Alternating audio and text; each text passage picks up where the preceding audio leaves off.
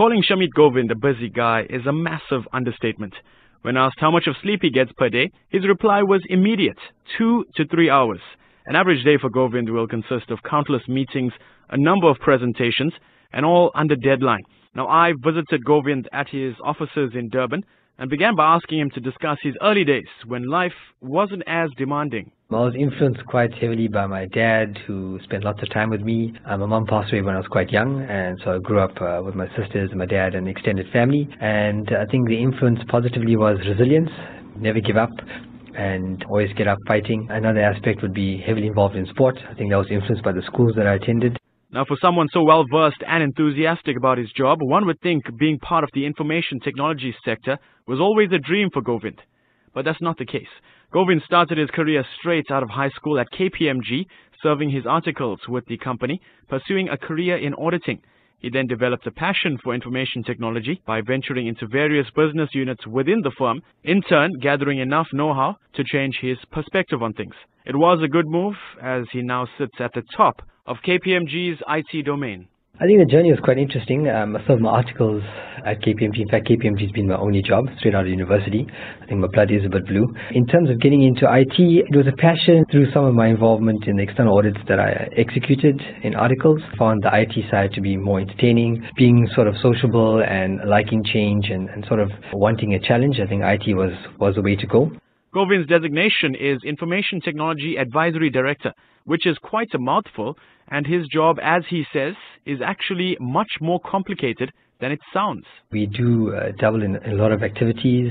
We offer consulting services. We offer IT external audit support services, IT internal audit support services, security services, business continuity, disaster recovery, ERP, enhancement reviews. Basically, a lot of consulting services. And we have a, a great team of about 25 people. Now, according to Govind, South Africa's information technology sector has grown leaps and bounds in the past decade but there's still a massive gap that needs to be addressed. Govind says that while there still is that digital divide, we are slowly starting to come to terms with the power and reach that the IT sector can provide.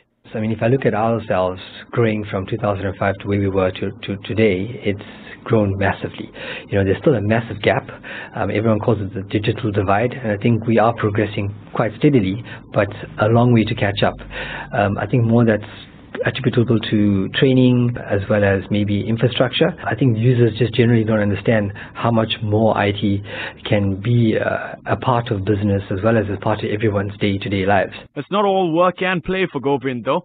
As outside the office, he maintains the rapid pace that he is accustomed to in the IT domain. A self-proclaimed adrenaline junkie, Govind is equally adept in surfing the waves as he does on the web. Now, along with water sports, he also summited Mount Kilimanjaro in 2005 and completed the Cape Argus Cycle Tour as well as multiple triathlons. When asked about how he balances his job and his active lifestyle, his answer was simple.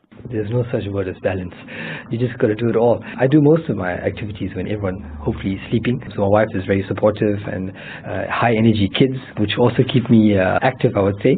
But I suppose being uh, someone who likes change and who gets bored very easily, sports is always an avenue for releasing stress or, or even just having fun. Now, Govind also spoke about the difficulties of getting into the IT sector, stating that many youngsters often take the wrong path when searching for internships or apprenticeships.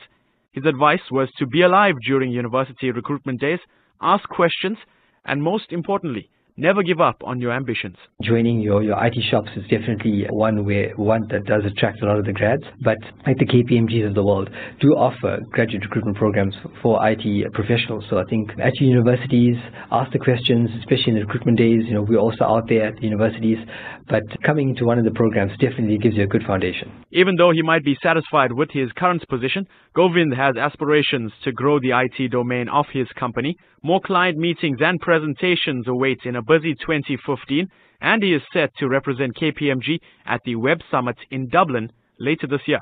Govind is yet another example that the sky's the limit when hard work and dedication come into play. For Newsbreak, I'm Matthew Veeran